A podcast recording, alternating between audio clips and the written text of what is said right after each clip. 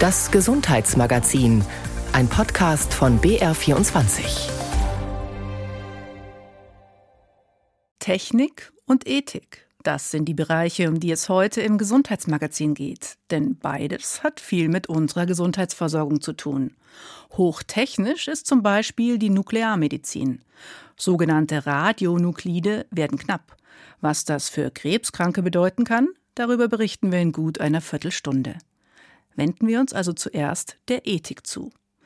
Ich bin Monika Dollinger und hatte diese Woche wieder die Gelegenheit, mit der Vorsitzenden des Deutschen Ethikrats, Professor Alena Buyx, zu sprechen.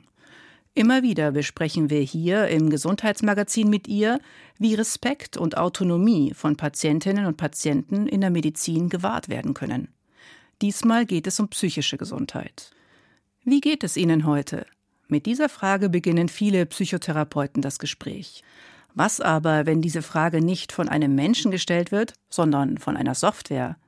Wenn das Gespräch nicht im Therapeutinnenzimmer, sondern zu Hause am Handy und mit einem Chatbot stattfindet? Bei mir jedenfalls stellt sich sofort ein Unbehagen ein. Wenn ich ein seelisches Problem habe, dann sollte mein Gegenüber, mit dem ich spreche, auch eine Seele haben.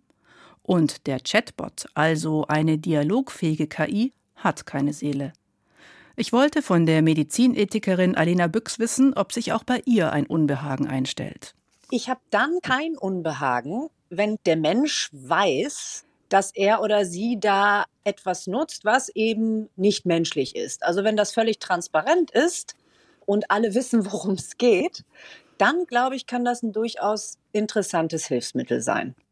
Soweit Professorin Alena Buyx, Vorsitzende des Deutschen Ethikrats. Wir werden gleich noch ausführlicher auf die ethischen Fragen durch künstliche Intelligenz eingehen. In den letzten Monaten wurde viel über das Programm ChatGPT berichtet, das Bachelorarbeiten schreiben kann, juristische Gutachten oder eben auch alle möglichen Dialoge führen kann. ChatGPT zeigt, wie weit die Dialogfähigkeit der künstlichen Intelligenz jetzt schon geht. Aber digitale Anwendungen in der Psychotherapie und auch als Selbsthilfe bei Stimmungstiefs, die gibt es schon länger. Christian Sachsinger mit einem Einblick. Psychische Erkrankungen schleichen sich manchmal eher unauffällig ein. Nicole Lindner, Sozialpädagogin und Autorin, hatte zunächst Symptome, die sie überhaupt nicht in diese Richtung denken ließen. Regelmäßig heftige Kopfschmerzen. Da war der Weg, dass mein Vater mir einen Arzt empfohlen hat und der meinte dann, ja, geh doch mal zu dem Arzt am Bezirksklinikum, das ist ein Neurologe, der kennt sich halt da recht gut aus. Da bin ich da hingegangen und dann hat mir der gesagt, dass das keine Migräne ist, sondern eine Depression. Eine solch klare Einordnung ist der erste Schritt, um die Krankheit angehen zu können. Nicole Lindner hatte Schlafprobleme, kam morgens nicht aus dem Bett und fühlte sich wie mit einem Bleimantel auf die Matratze gedrückt, wie sie selbst erzählt. Dazu kamen Gedankenspiralen mit Selbstzweifeln und völlige Antriebslosigkeit. Der Arzt schlug ihr vor, das Online-Programm Deprexis auszuprobieren, um aus solchen Situationen besser herauszukommen. Dann hat er mir ein Rezept gegeben. Man schickt dieses Rezept dann an die Krankenkasse. Die schicken einem dann einen Freischaltcode und die Genehmigung, dass man diese Therapie machen kann. Das Programm hilft einem zuerst einmal, seine Krankheit zu verstehen. Was sind meine Grundbedürfnisse und inwieweit sind sie momentan vielleicht nicht erfüllt? In der Folge bietet die Software Maßnahmen an, um einen Mangel bei den Bedürfnissen zu kompensieren. Bei ihr sei das ein gutes Buch lesen, Freunde treffen oder in der Natur sein, hat Nicole Lindner für sich herausgefunden. Außerdem zeigt einem das Programm konkrete Übungen. Einen Grübeltermin festlegen. Also so heute Abend um 18 Uhr setze ich mich auf meinen Sessel und da sitze ich jetzt eine halbe Stunde, also von 18 Uhr bis 18.30 Uhr. Und dann grübel ich über diese Sache, die mich beschäftigt und danach höre ich aber auch wieder auf. Die Software ist so programmiert, dass sie zudem auf Wunsch auch einmal am Tag eine SMS oder E-Mail schickt, um zum Beispiel an Entspannungsübungen zu erinnern. Deprexis ist dabei nur ein Programm von vielen, die alle versprechen, bei Depressionen und Angststörungen zu helfen. Andere heißen zum Beispiel Get On oder Mood Gym. Alle drei wurden von der Stiftung Warentest 2019 als empfehlenswert eingestuft. Manche Angebote gibt es als Programm für den PC, andere laufen als App, damit man auch unterwegs Unterstützung bekommt. Gunnar Schwan, Psychologe und Experte bei der Stiftung Warentest, hat den Markt untersucht, dabei vor allem Programme, die sich auf eine ganz bestimmte Therapieform stützen. Eine der etablierten Schulen ist die sogenannte kognitive Verhaltenstherapie. Die ist sehr stark strukturiert und die bietet sich geradezu an, die jetzt auch in eine Software zu überführen und dann in Programmen anzubieten. In der kognitiven Verhaltenstherapie geht es darum, Gewohnheiten und Empfindungen zu ändern, und zwar mit Hilfe von konkreten Übungen. Genau hier setzen viele Programme an, indem sie Aufgaben stellen. Das kann die Software teilweise alleine, teilweise wird das aber auch kombiniert mit einem Therapeuten. Also man ist zum Beispiel, sagt man, zu 80-90% allein mit der Software unterwegs und dann schaltet sich ab und zu mal ein echter Mensch, der Therapeut, ein und gibt dann Feedback auf das, was der in der Software nachlesen konnte. Ob eine Software gut oder schlecht ist, lässt sich dabei meist so pauschal nicht sagen. Sie muss vielmehr zu einem passen. Ein gewisses Gütesiegel bietet allerdings das Verzeichnis des Bundesamtes für Arzneimittelsicherheit und Medizinprodukte.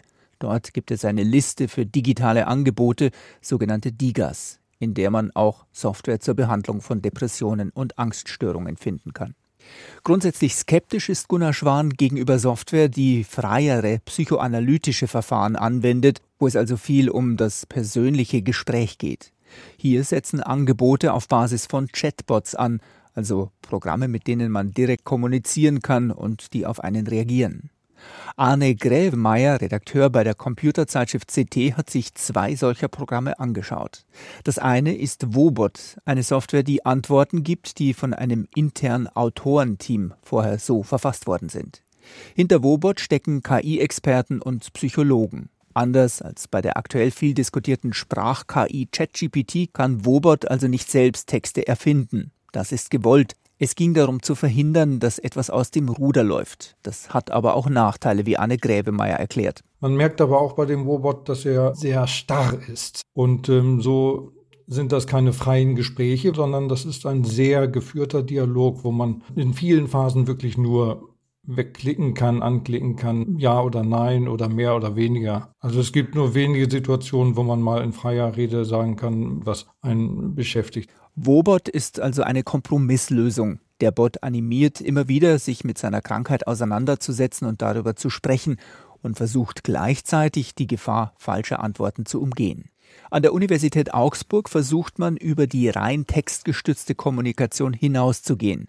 Am Lehrstuhl für menschenzentrierte künstliche Intelligenz wurde EMMA entwickelt, ein Chatbot, der Therapeuten bei Depressionsbehandlungen helfen soll. Konkret soll das Programm die Stimmung einer Person beispielsweise am Arbeitsplatz einschätzen. Wenn man durch Stimme oder Ausdruck zeigt, dass man tatsächlich sich in einer Krise befindet, dann bekommt man den Hinweis, jetzt vielleicht die Arbeit niederzulegen, nach Hause zu gehen, sich Hilfe zu suchen. Der Bot achtet also weniger auf die Sätze des Gesprächsteilnehmers, als vielmehr auf seinen Gesichtsausdruck, auf die Sprache, die Stimmlage und die Gestik. Das Programm EMMA ist dabei nicht als ausgereiftes Therapieangebot zu verstehen. Es ist vielmehr ein Versuch zu zeigen, dass eine digitale Therapie den Menschen möglichst genau erfassen sollte, um viele Signale für Depressionen und Angststörungen zu erkennen. Digitale Programme und künstliche Intelligenz bei psychischen Problemen und Krankheiten. Was bedeutet das? Wie sollten wir damit umgehen? Auch der Deutsche Ethikrat hat sich damit schon beschäftigt. Das Fazit: Künstliche Intelligenz darf Ärztinnen und Ärzte nicht ersetzen. Ich habe die Vorsitzende des Deutschen Ethikrats, Alena Buyx, gefragt, ob künstliche Intelligenz denn Psychotherapeuten und Psychiaterinnen ersetzen kann und darf. Das ist überhaupt kein Unterschied zur Aussage, was die Ärztinnen und Ärzte anbelangt. Also da sind wir relativ hart. Wir sagen ganz klar, medizinisches Fachpersonal, wenn ich das mal ein bisschen breiter fassen darf, sollte von KI nicht ersetzt werden, kann auch nicht ersetzt werden. Wir weisen aber darauf hin, dass es in unterschiedlichen Bereichen, und es gilt eben tatsächlich sogar ganz überraschend stark in der Psychotherapie, dass es da hilfreiche Instrumente geben kann, die zum Einsatz kommen können, entweder innerhalb einer Beziehung, Patient, Patientin mit Psychotherapeuten oder einer Psychiaterin auf der einen Seite oder aber tatsächlich auch so ganz niedrigschwellig außerhalb des medizinischen Bereichs genutzt werden können. Es muss nur immer klar sein, das sind Hilfsmittel, mehr nicht. Gehen wir mal die Vorteile durch. Also ein Hilfsmittel kann ja auch sein, dass eine Wartezeit überbrückt wird. Wartezeiten auf Psychotherapieplätze sind erheblich. Das kann schon auch mal 3 Monate dauern, bis man überhaupt den ersten Termin hat.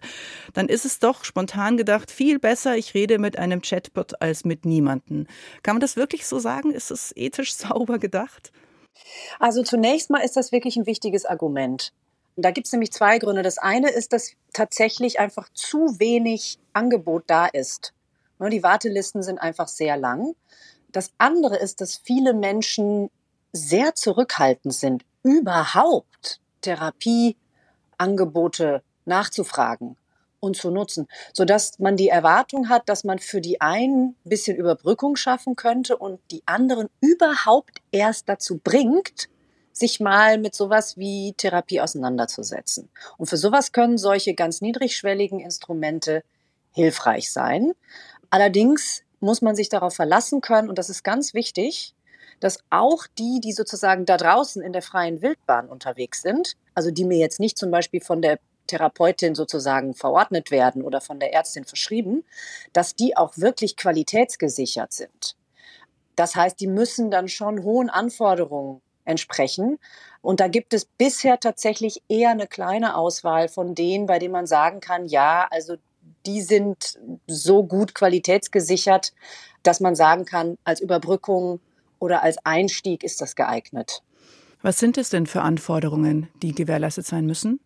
Also das Wichtigste ist zunächst mal gerade nicht das passiert, was man jetzt so von ChatGPT und der generativen KI gehört hat, nämlich dass es da zu Fehlern kommt, dass so ein Chatbot sich was ausdenkt, ne? Also kommt es zu sogenannten Halluzinationen oder Fabrikationen oder dass das Ganze einfach entgleitet.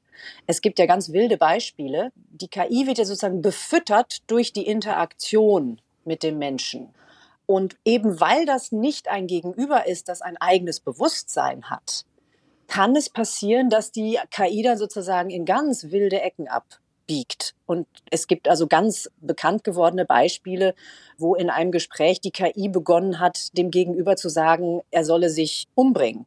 Das ist natürlich fürchterlich. Also die Vorstellung, dass jemand, der gerade besonders vulnerabel und verletzlich ist und Nöte und Sorgen hat, an so etwas gerät, das darf auf gar keinen Fall passieren. Das heißt, es muss sichergestellt werden, dass da keine Fehler passieren. Es muss sichergestellt werden, dass die KI sich in einem bestimmten Rahmen bewegt, der auch vorgegeben sein muss von den Profis. Also die muss sich, wenn sie so wollen, an die Qualitätskriterien halten, an die sich selbstverständlich auch alle anderen halten müssen, wenn es um das therapeutische Gespräch geht. Und das ist eine echte Herausforderung.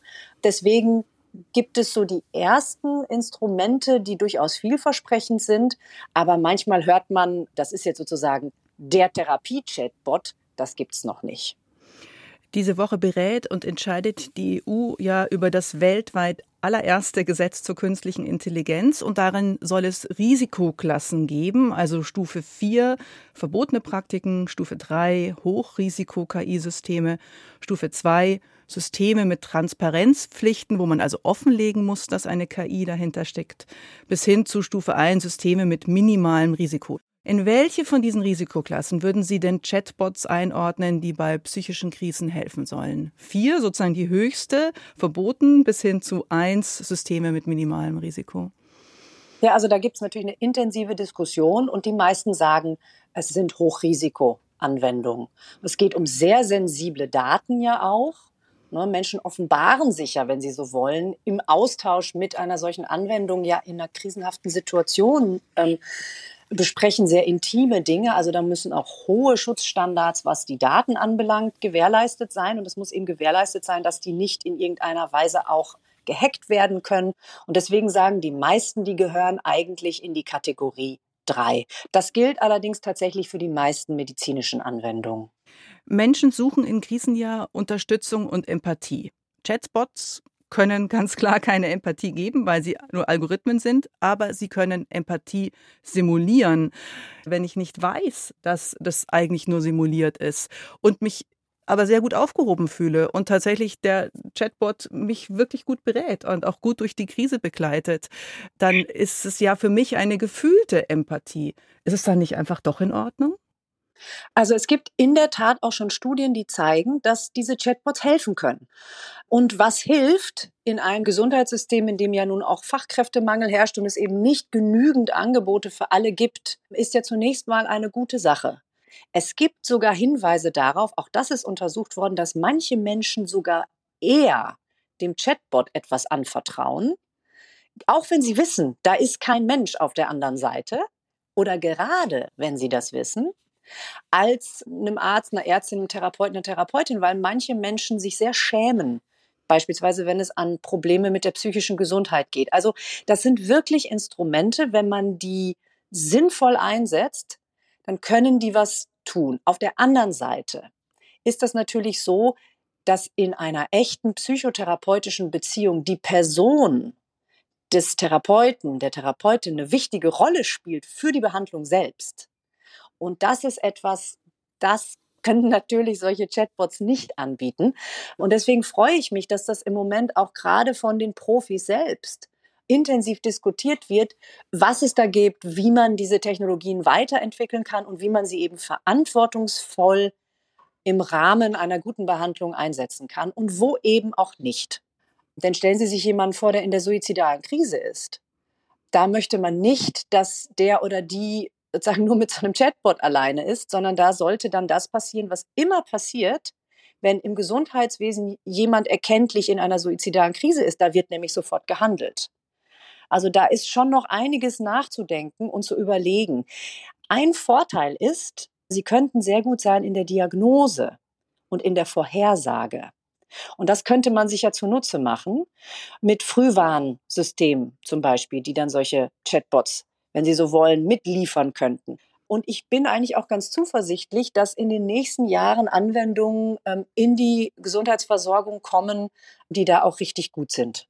Soweit Professorin Alena Buyx, Vorsitzende des Deutschen Ethikrats. Das ganze Gespräch finden Sie unter br24.de/sonntag. Sie hören das Gesundheitsmagazin. Bei Medikamenten gibt es schon länger Klagen über Lieferengpässe. Mit einem ähnlichen Problem müssen Patientinnen und Patienten aber auch in einem Bereich zurechtkommen, von dem viele gar nicht wissen, dass er existiert. Diagnostik und Behandlung mit radioaktivem Material. Die Deutsche Gesellschaft für Nuklearmedizin klagt über Engpässe. Allerdings kommen aus der Nuklearmedizin auch optimistische Botschaften. Zu Wochenbeginn wurde in der Nähe von München der Startschuss gegeben für die weltgrößte Fertigung eines Produktes für eine spezielle Form der Krebstherapie. Nikolaus Nützel berichtet. Das ist zum Beispiel jetzt so ein PET-CT. So sieht das aus. Der Patient liegt so ungefähr 20 bis 30 Minuten, dauert so eine Untersuchung. Also der Patient, der im Gerät liegt. Das ist jetzt hier das etwas ältere von den zwei Geräten. Und drüben ist nochmal ein neueres. In der Abteilung für Nuklearmedizin des Uniklinikums Augsburg versucht der Direktor Konstantin Lapa, den Besuchern möglichst bildhaft zu erklären, was dort geschieht. Im PET-CT, also mit einer Kombination von Positronen-Emissionstomographie mit Computertomographie, werden Patienten untersucht, die vorher eine besondere Substanz gespritzt bekommen. Radioaktiv markierten Traubenzucker, also wie im Schokoriegel nur radioaktiv markiert, genau. Denn dieser radioaktive Traubenzucker wird unter anderem von Krebstumoren besonders schnell verarbeitet. Deshalb kann er helfen, Krebs genauer zu untersuchen. Und dann kann man zum Beispiel sehen, wenn jetzt einer irgendwo eine Metastase hat, dass das dann einfach da schwarz aufpoppt, ne? Und das ist halt nochmal genauer als jetzt eine reine CT-Untersuchung in vielen Fällen. In der Nuklearmedizin kommen verschiedene radioaktive Stoffe zu verschiedenen Zwecken zum Einsatz. Einerseits eben bei Untersuchungen wie dem PET-CT. Es gibt aber auch Krebstherapien, bei denen radioaktive Substanzen an einen Tumor herangeführt werden, mit dem Ziel, dass die Strahlung den Tumor zerstört. Die Nuklearmediziner stehen allerdings immer wieder vor einem Problem, das man auch von Arzneien kennt. Es gibt Lieferengpässe. Der Grund dafür liegt darin, dass die radioaktiven Ausgangsstoffe, die die Nuklearmedizin braucht, vor allem in Forschungsreaktoren erzeugt werden, von denen es weltweit nur 7 gibt. Einer davon steht in Garching bei München. Die auf die ganze Welt verteilten Forschungsreaktoren hätten aber eines gemeinsam, sagt der Nuklearmediziner Lapa. Diese Reaktoren sind jetzt auch über 60 Jahre alt, also man merkt schon, dass es da immer wieder zu Störungen oder zu Ausfällen kommt. Also vom Prinzip muss man sich vorstellen, diese Reaktoren, die müssen auch regelmäßig gewartet werden. Also man hat dann eigentlich ein relativ ausgeklügeltes System, dass wenn dann der eine in Wartung ist, der andere dann die Produktion mit übernimmt sozusagen. Und da kam es jetzt, also das letzte Mal im Oktober letzten Jahres, dazu, dass während der Reaktor in den Niederlanden in der Wartung war, dass es ein Problem bei dem belgischen Reaktor auftrat und da konnten wir mit diesen Radionukliden nicht mehr beliefert werden. Auch beim Garchinger Forschungsreaktor gibt es in einigen Bereichen derzeit Stillstand, weil wichtige Bauteile erneuert werden. Für zwei bestimmte Stoffe, die bei Diagnoseverfahren gebraucht werden, dürften nach den Umbauarbeiten aber demnächst deutlich mehr Kapazitäten bereitstehen, sagt die Sprecherin des Forschungsreaktors Anke Görg. Die ist schon seit einigen Jahren im Bau und da werden wir dann eventuell bis 50% des europäischen Bedarfs decken können. Der Nuklearmediziner Lapa hätte aber noch einen anderen Wunsch. Nicht nur Sanierung der bestehenden Forschungsreaktoren, sondern einen Neubau. Unsere Hoffnung wäre eigentlich, dass man sich politisch vielleicht auch auf EU-Ebene vielleicht so weit verständigt, dass man sagt, okay, wir schaffen nochmal eine neue Möglichkeit oder es wird ein neuer Reaktor sozusagen gebaut oder ertüchtigt sozusagen, dass man da auch diesen Bedarf dann noch über eine weitere Produktionsstätte abdecken kann. Die Sprecherin des Garchinger Forschungsreaktors Anke Görg dämpft aber die Erwartungen, die an diese Forderung geknüpft sind. Die Bauzeit von solchen Reaktoren, das sind Jahre, Jahrzehnte. Und der Ausstieg aus der Kernenergie sorge bei Forschungsreaktoren für Probleme.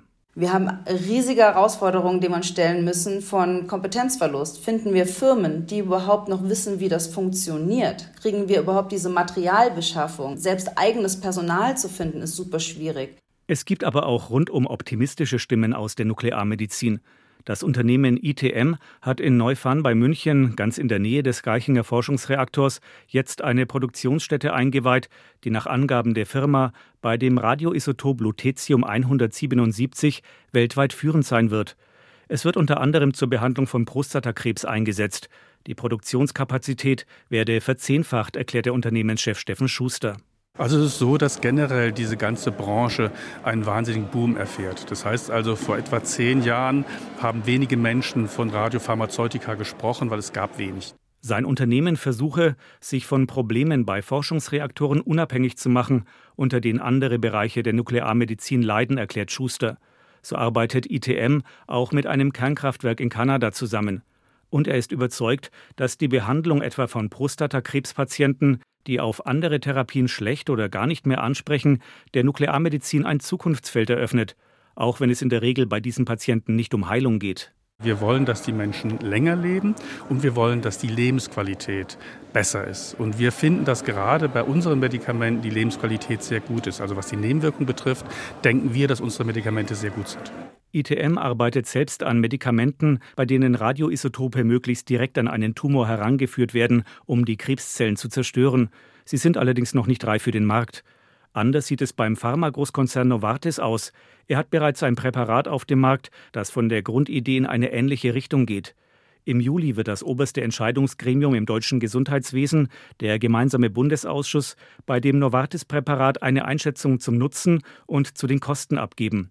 Die Kosten belaufen sich bei dem nuklearmedizinischen Novartis-Präparat auf zwischen 27.000 und 200.000 Euro pro Jahr für jeden einzelnen Krebspatienten. Nikolaus Nützel über Knappheit und Boom bei Produkten in der Nuklearmedizin. Das war das Gesundheitsmagazin. Danke fürs Zuhören, sagt Monika Dollinger.